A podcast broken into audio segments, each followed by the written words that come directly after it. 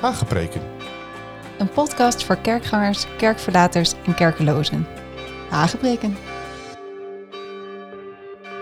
In een onzekere wereld waarin veranderingen elkaar versneld opvolgen en ons samenkomen, zingen en beleven steeds vaker onder druk komt, is een bijbelse koers houden een must en een kompas.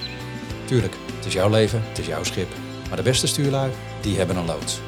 Mijn naam is Benaya en ik vaar graag een handje met je mee.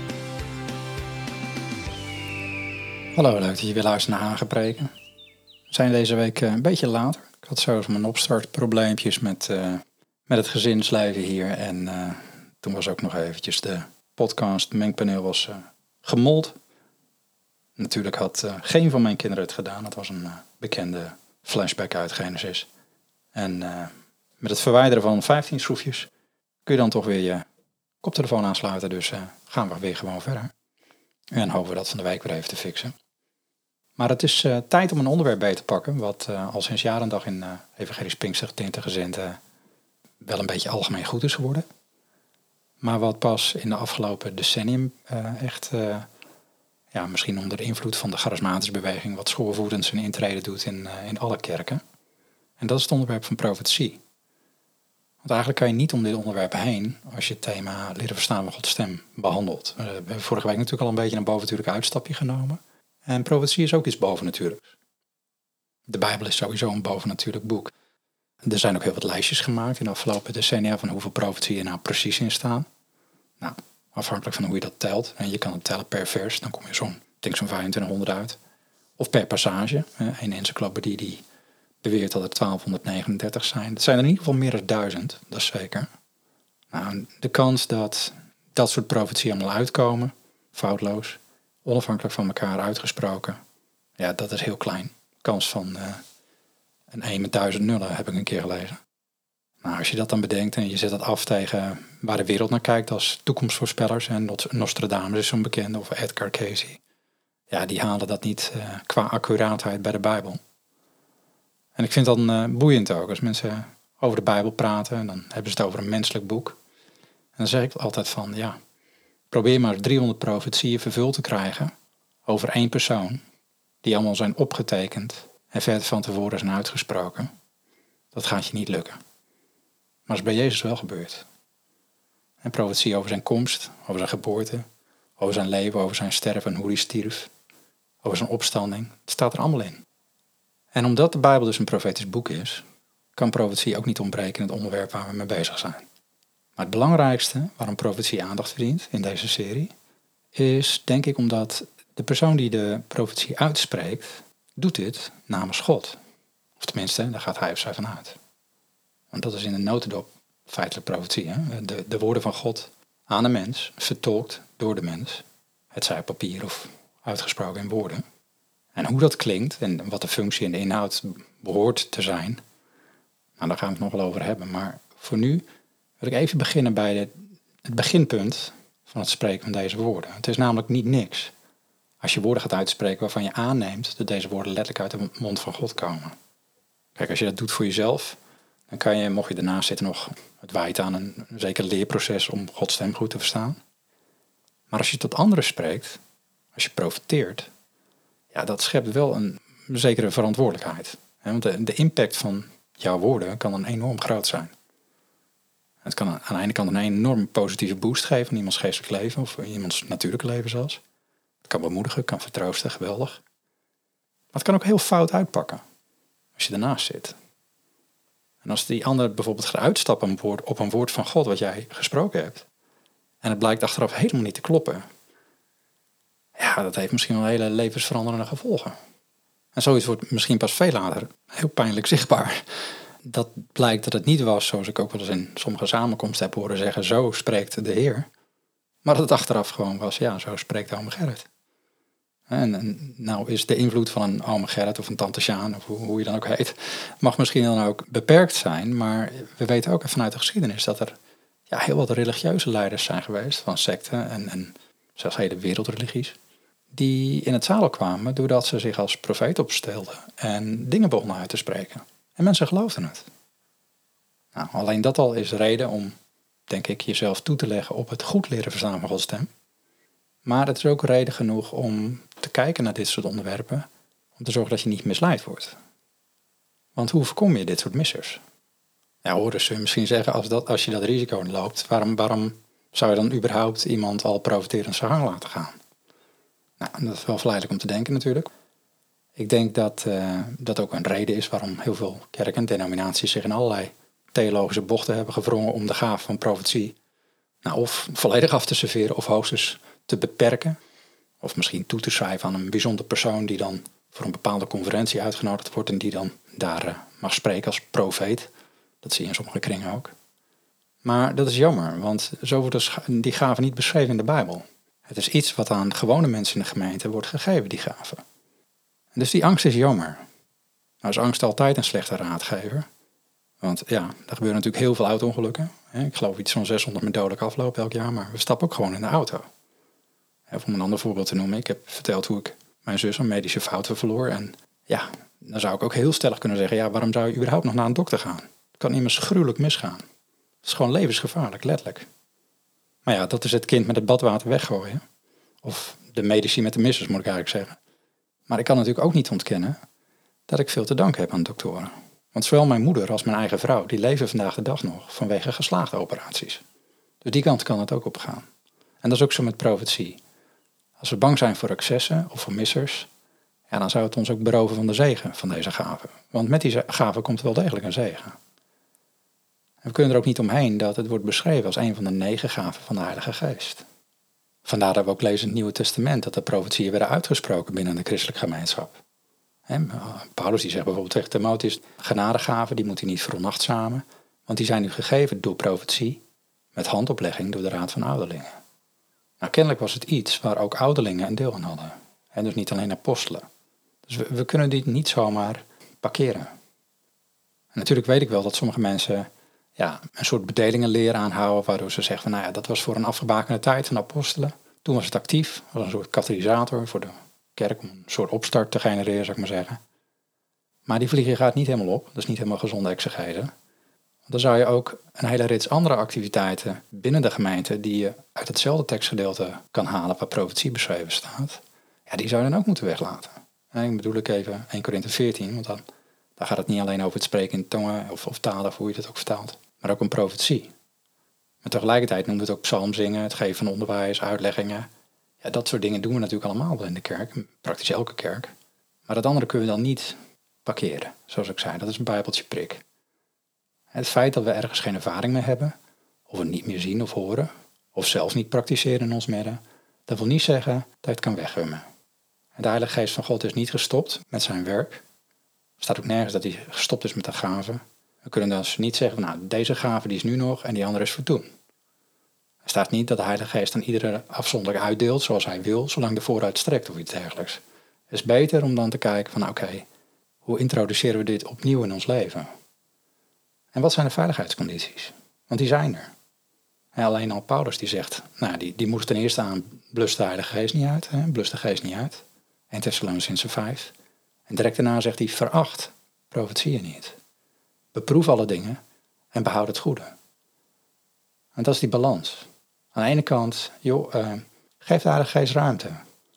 En ook die profetieën, denk daar niet te licht over. Maar beproef het wel en behoud het goede. En Johannes zegt hetzelfde. Die zegt, geloof niet elke geest, maar beproef de geesten of ze uit God zijn. Want er zijn veel valse profeten in de wereld uitgegaan. Daar zie je het weer. Beproeven, onderscheid, balans. Maar juist het beproeven merk ik als je in kringen komt waar profetie wel geuit wordt of ruimte krijgt. Ja, is niet zo populair of zo. Of dat wordt in ieder geval niet actief toegepast. Sterker nog, veel mensen weten niet eens hoe ze het moeten toetsen, een profetie. Die nemen het klakloos aan, omdat, ja, misschien omdat iemand een naam heeft, of dat iemand wordt aangekondigd als profeet of werk veel. Maar het is heel belangrijk. Want ik weet bijvoorbeeld nog dat ik een keer na een spreekbeurt een jonge vrouw een keer op mij afkwam en die zei: Ik heb een woord van de Heer voor je ontvangen. En in eerste instantie was ik een beetje overrompeld door de stelligheid van het taalgebruik. Maar hey, ik hou er rekening mee dat God iemand op mij af kan sturen om iets door te geven. Dus ik zei: Prima, zeg maar. Nou, boeiend genoeg sloot ze haar ogen. Uh, ze begon een beetje heen en weer te wiegen. En begon toen met een iets wat andere stem dingen uit te spreken. Ik weet niet waarom ze dat deed. Misschien, ja, geen flauw idee. En ze zei, de Heer zegt, dat hij je gaat terugbrengen naar India om daar opnieuw te wonen. Nou, op dat moment zei ik, oh, stop. Even breek erop. En ze was iets wat geschokt. Ehm, ik denk dat ze dat nooit had meegemaakt, maar keek me verbaasd aan. Ze zei, ja, er, is nog meer. Ik zei, ja, misschien wel, maar toch even stoppen. Ik eh, denk, ja, hoe maak ik haar dit duidelijk? Ik zei, nou, het is in ieder geval goed dat je het lef hebt om uit te stappen in geloof. En uh, ook dat je een verlangen hebt om mensen te bemoedigen met de woorden van God. Maar in dit geval was het waarschijnlijk beter geweest om eerst even tijd in gebed te nemen. Op dat moment zag ik dat ze in tweestrijd zat, want het raakte haar emotioneel zichtbaar. En ik denk dat ze ergens zweefde tussen um, nou ja, gevoel van verwarring waarschijnlijk, eh, belediging, maar ook wel nieuwsgierigheid van wat bedoel je nou eigenlijk? En dus vertelde ik haar dat ik allereerst dat ik in Nepal had gewoond en nooit in India. Ik had wel in India gereisd, maar nooit gewoond. Dus God kon mij ook niet terugbrengen om daar opnieuw te wonen. Dat is gewoon niet mogelijk, als je er nooit gewoond hebt. En daarbij had God mij ook heel duidelijk bevestigd in de afgelopen jaren dat het volgende deel van mijn leven Nederland zou zijn. Oftewel, deze goed bedoelde, maar verkeerd opgepakte profetische uiting stond haaks op alles wat God al had bevestigd. Maar het boeiende vond ik nog wel het meest, denk ik, dat de mensen eromheen, die de conversatie oppikten, die waren zichtbaar geschokt. Dat ik zomaar het lef had om die vrouw te stoppen in haar profetie, of haar uitstappen van profetie. En dat liet me ook iets zien. Het liet me zien dat toetsing niet een onderdeel van die groep was. En sterker nog, het testen van de geesten, in dit, dit geval komt het woord duidelijk uit haar eigen geest en niet uit de geest van God. Dat maakte emotioneel ook reacties los. Het was eigenlijk een beetje zo van, dit is not done. Om iemand te stoppen um, in deze atmosfeer. Misschien is dat ook wel een beetje een kenmerk van deze tijd. We leven natuurlijk in een tijd waarin emotie een steeds grotere plek inneemt in de maatschappij en ook in de kerk. En dat zorgt er tegelijkertijd helaas ook voor dat de gezonde reden en de ratio naar de achtergrond lijken te verdwijnen, omdat men ergens zoiets heeft van ja, als het geestelijk is, dan moet je niet alles proberen te beredeneren. Dat vind ik een lastige, want ja, Paulus die was voortdurend aan het reden twisten met de fariseërs en dingen te weerleggen. Dus de gezonde reden en het bediscussiëren van dingen rondom het woord en op basis van het woord is heel belangrijk. En is ook iets wat we in het Nieuwe Testament lezen. Op het moment dat wij onze emoties de leiding geven, dan vertroebelt het ons zicht en wordt ons onderscheid ondergraven. Want met emoties komt ook een eigen beeldvorming. Emoties creëren een bepaald beeld. Dat zie je ook in de, in de media. En tegenwoordig zie je natuurlijk heel veel in, in blogs en met Twitter en met zelfs in de Tweede Kamer dat er emotioneel gedebatteerd wordt en niet zozeer meer op de feiten en de feiten moeten weer weerlegd worden. Er worden emoties geuit. Aan de ene kant is dat mooi, maar aan de andere kant zorgt het er ook voor dat de feiten en de werkelijke toedracht van waar zitten we ergens, wat, wat gebeurt hier nou eigenlijk, wordt ondersneeuwd. Omdat er een, door emoties een beeld gevormd wordt. En heel vaak ook een stuk framing, zoals je het tegenwoordig noemt. Een, ja, een groep of een persoon die in een bepaalde hoek wordt gedouwd van zo zit het, jij bent zo of jullie zijn zo. Ja, dat, daar kun je moeilijk meer mee argumenteren, want dan zit je al, dan al geframed, dan zit je al in een box. Nou, wat heeft het nou met het verstaan van Gods stem of profetie te maken, zou je misschien afvragen? Nou, eigenlijk heel veel. Want als er een tijd en een plek was dat de stem van God echt kristalhelder klonk, dan was het wel de Hof van Eden. Maar daar begon een emotionele, ik kan niet anders zeggen als betovering, met beeldvorming als stroef. Want als Adam en Eve dingen hadden onderzocht en getoetst, als ze de geesten hadden beproefd, zoals we net hoorden van Johannes en van Paulus, dan waren ze nooit in zonde gevallen. Ze hadden immers de exacte woorden van God naast die van de slang kunnen zetten. En ze hadden deze kunnen wegen en de geest erachter kunnen beproeven, door echt de feiten na te gaan. Allereerst, wat, wat had God nou precies gezegd? Zoals de mens is gemaakt in het evenbeeld van God, terwijl de slang zei, je zult als God zijn. Ja, daar waren we al bijna. En God had verteld wat goed was, en dat hadden ze zelf ook kunnen ervaren. En dan kom je op een volgend punt. Was, was er een reden om God dan te wantrouwen? Of anders gezegd, waar, waar was het bewijs van Gods terughoudendheid? Was hij niet enkel overvloedig gul en, en goed geweest naar hen toe? Van waar de framing naar God toe? Ja, en dan, dan kun je ook meteen stellen van ja, op welke feiten leunt deze slang, dit schepsel, dat hij dit beweert?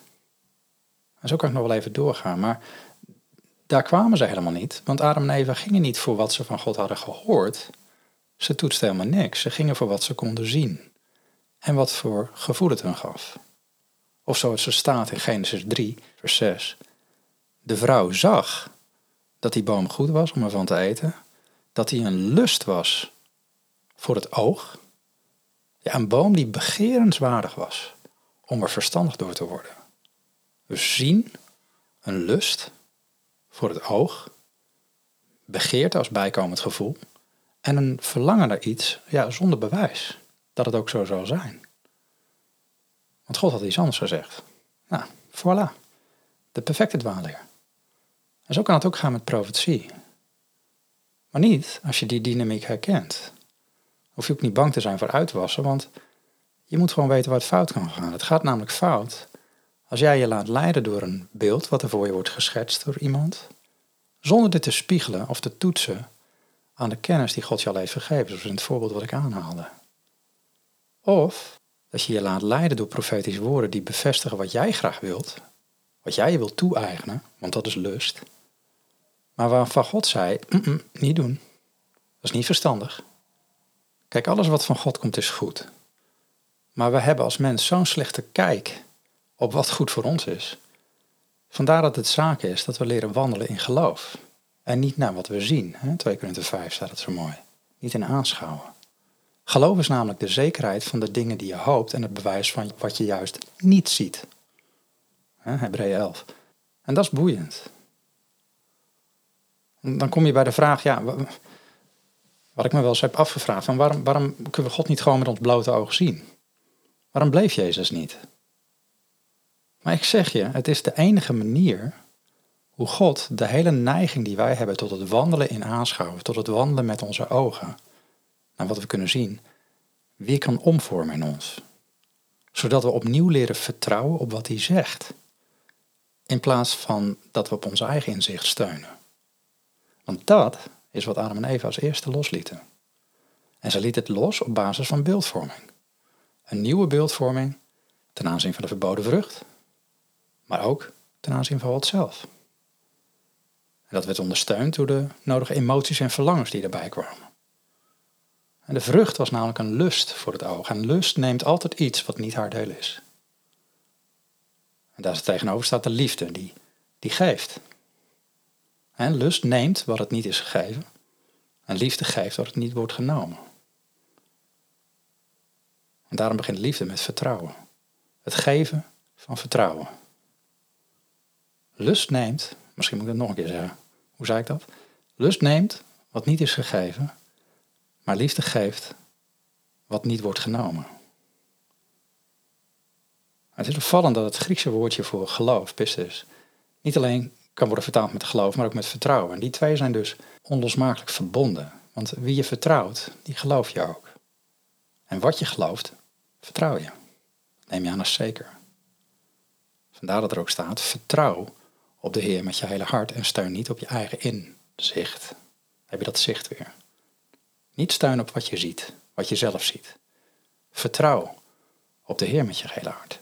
En dat vertrouwen, dat geloof, komt volgens de Bijbel uit het horen van het woord van God. Romeinen 10, vers 17. Geloof komt uit het horen en horen uit het woord van God. En zoals ik al zei, Adam en Eva gingen niet voor wat ze van God hadden gehoord. Ze gingen voor wat ze zagen. En dat riep een bepaald gevoel bij hen op en dat werd leidend. En dit gevoel was niet een reflectie van de waarheid die God sprak. Dit gevoel creëerde wat tegenwoordig zo populair genoemd wordt, hun eigen waarheid. En dat was fataal. Fataal voor ons allemaal.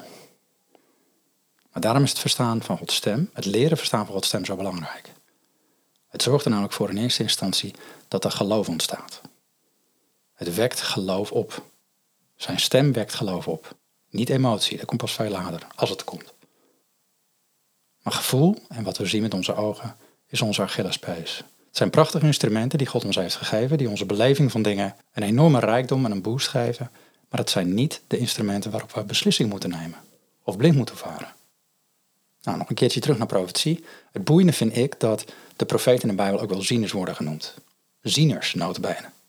En waarom is dat? Ze zagen namelijk dingen in de geest die God hun liet zien. Niet wat ze zelf konden verzinnen. Maar het belangrijkste verschil zit hierin. Profeten hadden leren zien door te luisteren. En dat lees je in Habakkuk 2 vers 1, waar Habakkuk zo mooi zegt... Ik ging staan op mijn wachtpost, ik nam mijn plaats in op de vestingwal... en ik keek uit om te zien wat hij mij spreken zou. Te zien wat hij mij spreken zou.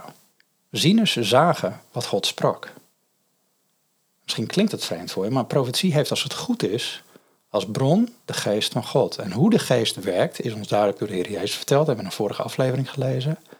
Dat de Heer Jezus zei, Johannes 16. Hij had nog een hoop tegen ons te zeggen, maar we konden het niet dragen, zei hij. Maar als de geest van de waarheid komt, zal hij de weg wijzen tot de volle waarheid. Want hij zal niet uit zichzelf spreken, maar wat hij hoort, zal hij spreken. En de toekomst zal hij u verkondigen.